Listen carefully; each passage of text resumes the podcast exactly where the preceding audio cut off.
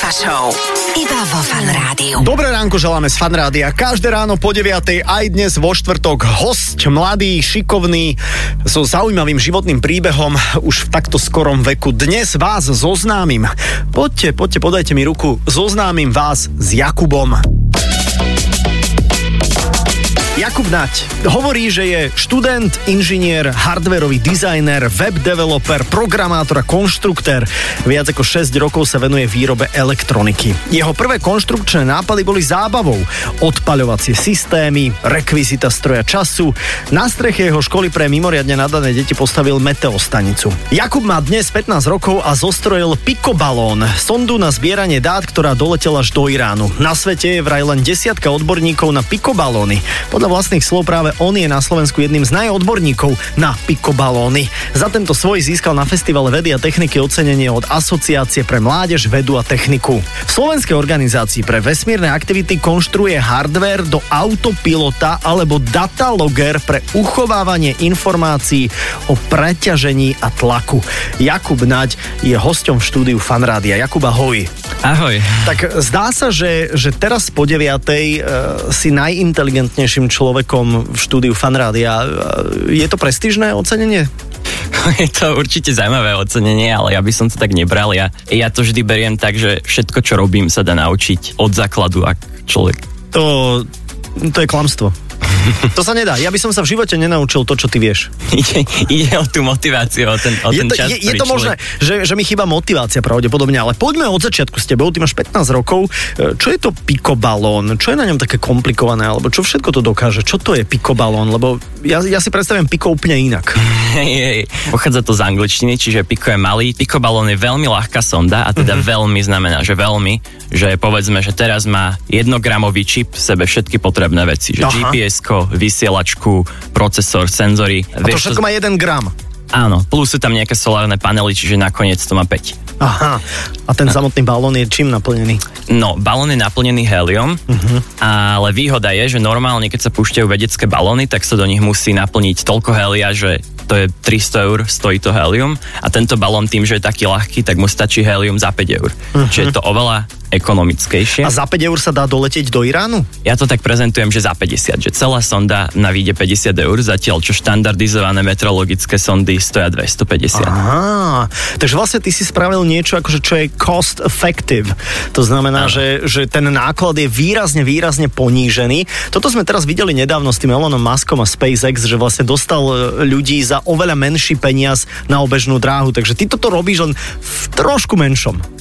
Áno, ale teda ideme robiť aj uh, ideme sa aj k ďalším veciam podobať, k Elonovi Maskovi. Už tá technológia pikobalónov je na dosť vysokej úrovni. Ja budem mať teraz pomerne veľký tím, asi 50 študentov zo mm-hmm. 7 krajín. Máme tam ľudí uh, z USA, z, zo Slovenska, z Česka, z Nemecka, z Cypru z Argentíny a z ďalších krajín a teda chceme vypúšťať veľa pikobalónov, stovky tisícky, aby komunikovali medzi sebou v atmosfére a prinášali nejaké merania. Uh-huh. A to nie je nebezpečné pre leteckú dopravu? Normálne veľké balóny sa púšťajú už 100 rokov, vypúšťajú sa ich tisícky denne. Uh-huh. Napríklad len kanadský meteorologický ústav denne vypustí asi 200 balónov. Aha. Tieto balóny sú také ľahké, že aerodynamický tlak lietadla by ich mal odtlačiť, uh-huh, ale teda na toto všetko budeme robiť uh, simulácie a konzultovať s odborníkmi, keď už budeme robiť to na tejto väčšej škále. E, Znie to naozaj parádne, ale tento pikobalón e, je dôležitý pre výskum e, čo klímy napríklad, alebo, alebo, alebo čo, čo, čo to je? No, ja vždy hovorím, že je to ako platforma, že dá sa s tým robiť rôzne veci. Aha. Teda uh, môže sa merať napríklad smery vetrák, čo, čo môže pomôcť uh, presnejšiemu modelovaniu meteorologických modelov. Uh-huh. Môže sa s tým merať uh, koncentrácie plynov, napríklad skleníkových plynov, napríklad Záleží od toho e, čipu, ktorý tam je, že čo vlastne tak. meria. Uh-huh. Áno, ale uh, pracujem teraz aj na projekte a teda s možnosťou, že by sme robili niečo ako kity pikobalónov. Uh, mám teda partnerov v USA, ktorí ktorí majú kontakty na veľmi veľké mená, ako sú NASA, uh-huh. National Geographic alebo Google. Uh-huh. A chcú teda spraviť niečo takéto, že by si človek mohol kúpiť kit uh, iba k sebe domov za, za pár peniažkov, vypustí si a jeho balón môže obletieť celú planetu. Uh-huh. Čiže by to bolo nie, nejaký takýto dostupný, dostupný zážitok pre každého. Áno, áno, to som videl dokonca, že, že rodičia robili so svojimi deťmi tak akože science project, že áno, vypustiť, áno. Že, že fotka z vesmíru a na heliovom takomto ako, e, počasiovom balóniku mali vlastne fotku z vesmíru. Ty si sa ako k tomuto, k tomuto vlastne dostal? Lebo stále pripomínam posluchačom Fadrádia, že sa bavíme s 15-ročným človekom, hej? A bavíme sa o pikobalónoch a nesúvisí to vôbec s drogami. No, bavili ma stroje, keď som bol malý, potom som sa posunul k tomu, že som už mal nejakú spajkovačku, robil som si nejakú mm-hmm. elektroniku a stále to išlo nejakú vyššiu úroveň, naučil som sa programovať. Ale keď si tak zoberiem, napriek tomu, že robím elektroniku 6 rokov, tak za ten rok a pol, čo robím tento projekt, som sa naučil najviac. Dostal som sa do kontaktu so Slovenskou organizáciou pre vesmírne aktivity. Tam bol určite veľký rozvoj ako postupne poznám veľa ľudí, uh-huh. čo toto robia ešte na tej hobbyistickej úrovni, že tam, že spájajú moduly, uh, to, sú, to sú proste veľké moduly, takéto dá sa to kúpiť hoci kde a veľa ľudí si robí takéto projekty, uh-huh. len tým, že ten pikobalón nemôže mať pol kila, musí mať musí mať pár gramov, tak to ma donutilo úplne zmeniť ten štýl rozmýšľania a ten štýl rozmýšľania, ktorý mám teraz, sa dá využiť celkovo v celom odvetví uh, inžinierstva, pretože aj aj taký MacBook potrebuje mať malé komponenty. Áno, áno, áno, áno, všetko sa zmenšuje samozrejme, áno. len telefóny mám pocit, že sa stále zväčšujú, to je zaujímavé. Ty by si mi vedel preprogramovať mikrovlnku tak, že by odletela, alebo robila by niečo iné? A, ako, na, na toto konkrétne asi nie, ale asi napríklad... Áno. Vedel by si to, mám pocit, ale povedz, pokračuj. No, napríklad teraz doma prerábam mikrovlnku na spajkovanie elektroniky. a čo, že to dáš dovnútra, zapneš mikrovlnku na minútu a ti to spajkuje? Ono, a, elektronika vyžaduje taký veľmi špeciálny proces a tam je taký drahý ovládač, ktorý ako keby vytvára špeciálny teplotný profil, ktorý zahrieva uh-huh. a ochladzuje tie súčiastky tak, aby sa to spajkovalo. Tak, tak si nám to vysvetlil. čo si ty skonštruoval ako prvé? Lebo hovoríš, že 6 rokov sa venuješ elektronike, tak eh, počítam dobre, to je od 9, hej. To vtedy som sa naučil chodiť. to je, ako prvú vec, čo si pamätám, bolo niečo také, že našiel som ešte takú z komunistickej éry hru, kde boli nejaké zdierky a do tých sa dávali proste uh-huh, káblik uh-huh. s mhm. banánikom a tam boli nejaké matematické výpočty a keď, keď človek vyriešil ten matematický výpočet, tak sa rozsvietila žiarovka. Uh-huh. A mhm. niečo takéto som si spravil sám a to bolo iba z nejakých súčiastok, čo som neviem ani kde zohnal s káblikou zlepených lepiacou páskou. Uh-huh. Čiže niečo, také. niečo takéto je jednoduché, elementárne. Čo by sme teda my tu na 10 rokov konštruovali. V 12 rokoch e, že vraj si sa snažil dostať na nejakú prestížnú podnikateľskú konferenciu. Vyšlo ti to, alebo nevyšlo? som sa. Hej? A ako bola to, bola to Ako 12-ročný, hej? Áno. Aj si mal výsačku? A mal som výsačku. sama, sama, sama, sama SBS pýtal, že či som proste prišiel hľadať frajerku, alebo čo. Normálne neveril. Ale bolo to vtipné, lebo vtedy som prišiel zo svojím nápadom ako s tým odpalovacím systémom a bolo to, že v Slovenskom národnom divadle a tam boli všetci títo milionári a, a ja som prišiel s ruksakom s niečím, že čo keby, čo keby ma zastavili niekde na kontrole, tak by nedopadlo dobre. Asi áno, mysleli by si, že sa tam ideš odpáliť alebo do vesmíru rovno. Uh, ty konštruuješ aj veci pre Slovenskú organizáciu pre vesmírne aktivity, nejaký hardware pre autopilota alebo že data, data logger. Čo, čo to je? Tam boli rôzne veci, ako aj Picobalon je mm, spolupráci s touto organizáciou a tak napríklad máme projekt našich členov, tam uh, bohužiaľ z mojej strany sa to teraz trošku stagnovalo, ale tieto veľké balóny, keď letia, tak padnú a padnú s padákom, padnú 500 km ďaleko, takže musia ísť s pick-upom to pick-upnúť. Uh-huh. Ale oni robili niečo také, že stratosférický kozák, čiže lietadlo, ktoré by malo naložené všetky tie experimenty s autopilotom a keď ten balón praskne, tak ono doletí naspäť, naspäť toto ku kolenám uh-huh. do Bratislavy. Uh-huh. Alebo tak. Uh-huh. Takže aj na tomto pracuješ ty. Že vraj pre školu si vyrábal nejaké kvízy, v ktorých sa nedá podvádzať. To, o, áno. To, to, to znamená čo? Ako? A, na tom pracujem práve teraz i neviem, či poznáš takú službu, že Kahoot. No jasné, no, jasné, jasné. Kahoot. Tak Kahoot je super, len proste, keď si to deti nainštalujú na mobil, tak je to dobré akurát na tie kvízy, lebo nie je tam, nie, sú tam iba možnosťové otáz, odpovede. Uh-huh.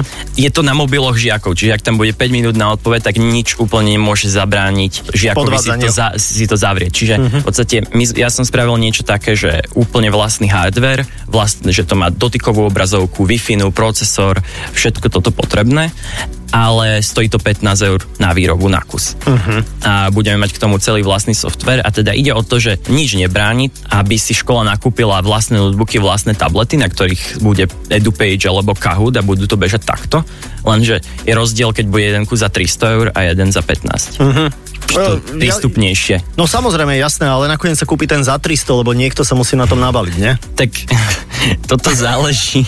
záleží od, od školy, by som povedal. Hej, ty si ešte taký ako v tomto tak príjemne naivný, ale to je, ale to je samozrejme absolútne fantastické. Máš na to právo, máš 15 rokov. Uh, ty si sa stretol vo svojom živote uh, s prekážkou, že vek by bola prekážka?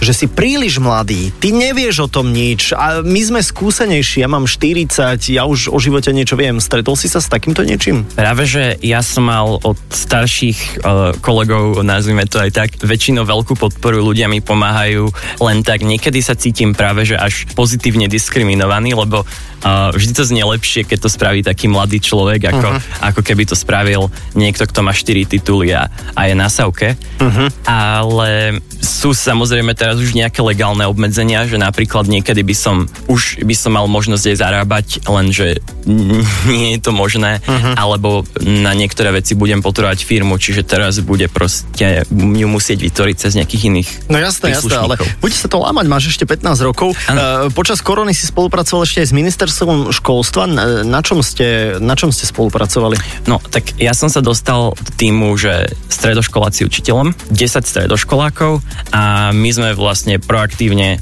napísa, napísalo sa na ministerstvo, že, že im pôjdeme pomôcť a spravili sme celý redesign stránky, reštrukturalizáciu celého ich obsahu, uh-huh. pridali nové funkčné elementy a tak ďalej a vlastne bol to super zážitok pracovať na niečom takomto veľkom, lebo uh-huh. bola to stránka, na ktorú fakt chodili desiatky tisíc ľudí denne. No jasné, jasné, jasné. A, aj tvojou rukou sa to redizajnovalo a reštrukturalizovalo. Uh, Jakub, ty máš stále teda, hovorím našim posluchačom, len 15 rokov a už máš za sebou neuveriteľné elektroinštalatérske veci.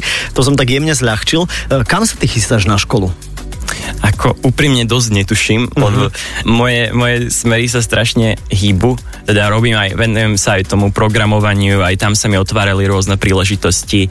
Tak to Ťažké sa, sa rozhodovať. Áno, máš obrovské možnosti samozrejme, ako s tvojou kapacitou sa môžeš dostať cez MIT až a Harvard a ne, Máme neviem teraz ešte partnerov kde. aj na MIT no, vidíš. v rámci tohto projektu. Tak som, tak takže... som trafil, tak som trafil úplne jednoznačne. O, trošku sa v tom orientujem, napriek tomu, že som teda len filozofická fakulta, ale teba by som na MIT určite odporil si mimoriadne nadaný. Eh, keď eh, by si aj na tom MIT skončil, eh, otázka je, a toto je možno veľmi ďaleká budúcnosť, takže si nad tým nikdy nerozmýšľal, vrátil by si sa späť na Slovensko? Ja si myslím, že áno, lebo teda a, aj keď možno nejaké začiatočné podmienky by som povedal, že tu nie sú až také ideálne, uh-huh. tak keď už človek má čo dať, tak a ja by som cítil tú povinnosť akože uh, vrátiť tú investíciu. Uh-huh. To je od teba veľmi pekné. Máš aj nejakého obľúbeného astronauta?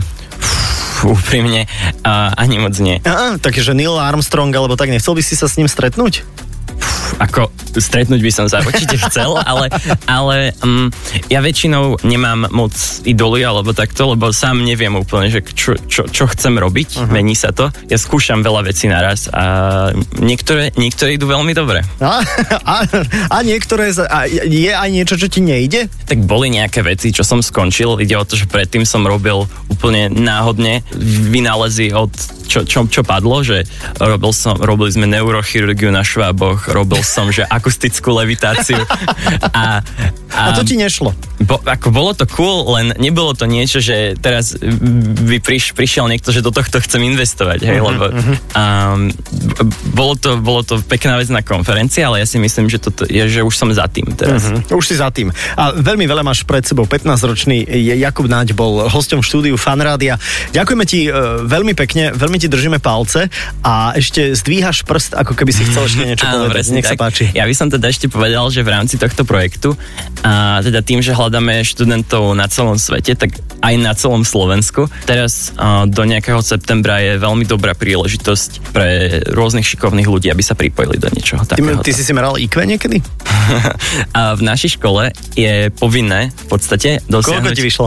Nemôžeme vedieť, toto je zaujímavé, že... Aha. A je povinné, povinné presiahnuť nejakú hranicu. Uh-huh. V podstate to tá hranica, čo má na Slovensku Mensa ale nechcú, aby sa žiaci porovnávali. Lebo... Aha, aha. Takže určite máš akože nad 150, ale nevieš, že koľko.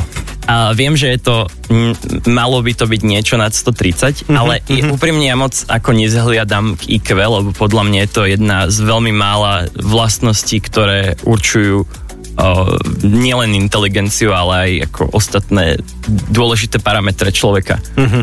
A už si niekedy pil alkohol? Asi nie. Nemôžeš! Au! Veď máš len 15. Áno. Ďakujeme ti, Jakub, držíme naozaj palce. Takýchto ľudí na Slovensku potrebujeme čo najviac v tých najlepších pozíciách, takže všetko dobré a ďakujeme za návštevu. Čau. Ďakujem aj ja, čauko.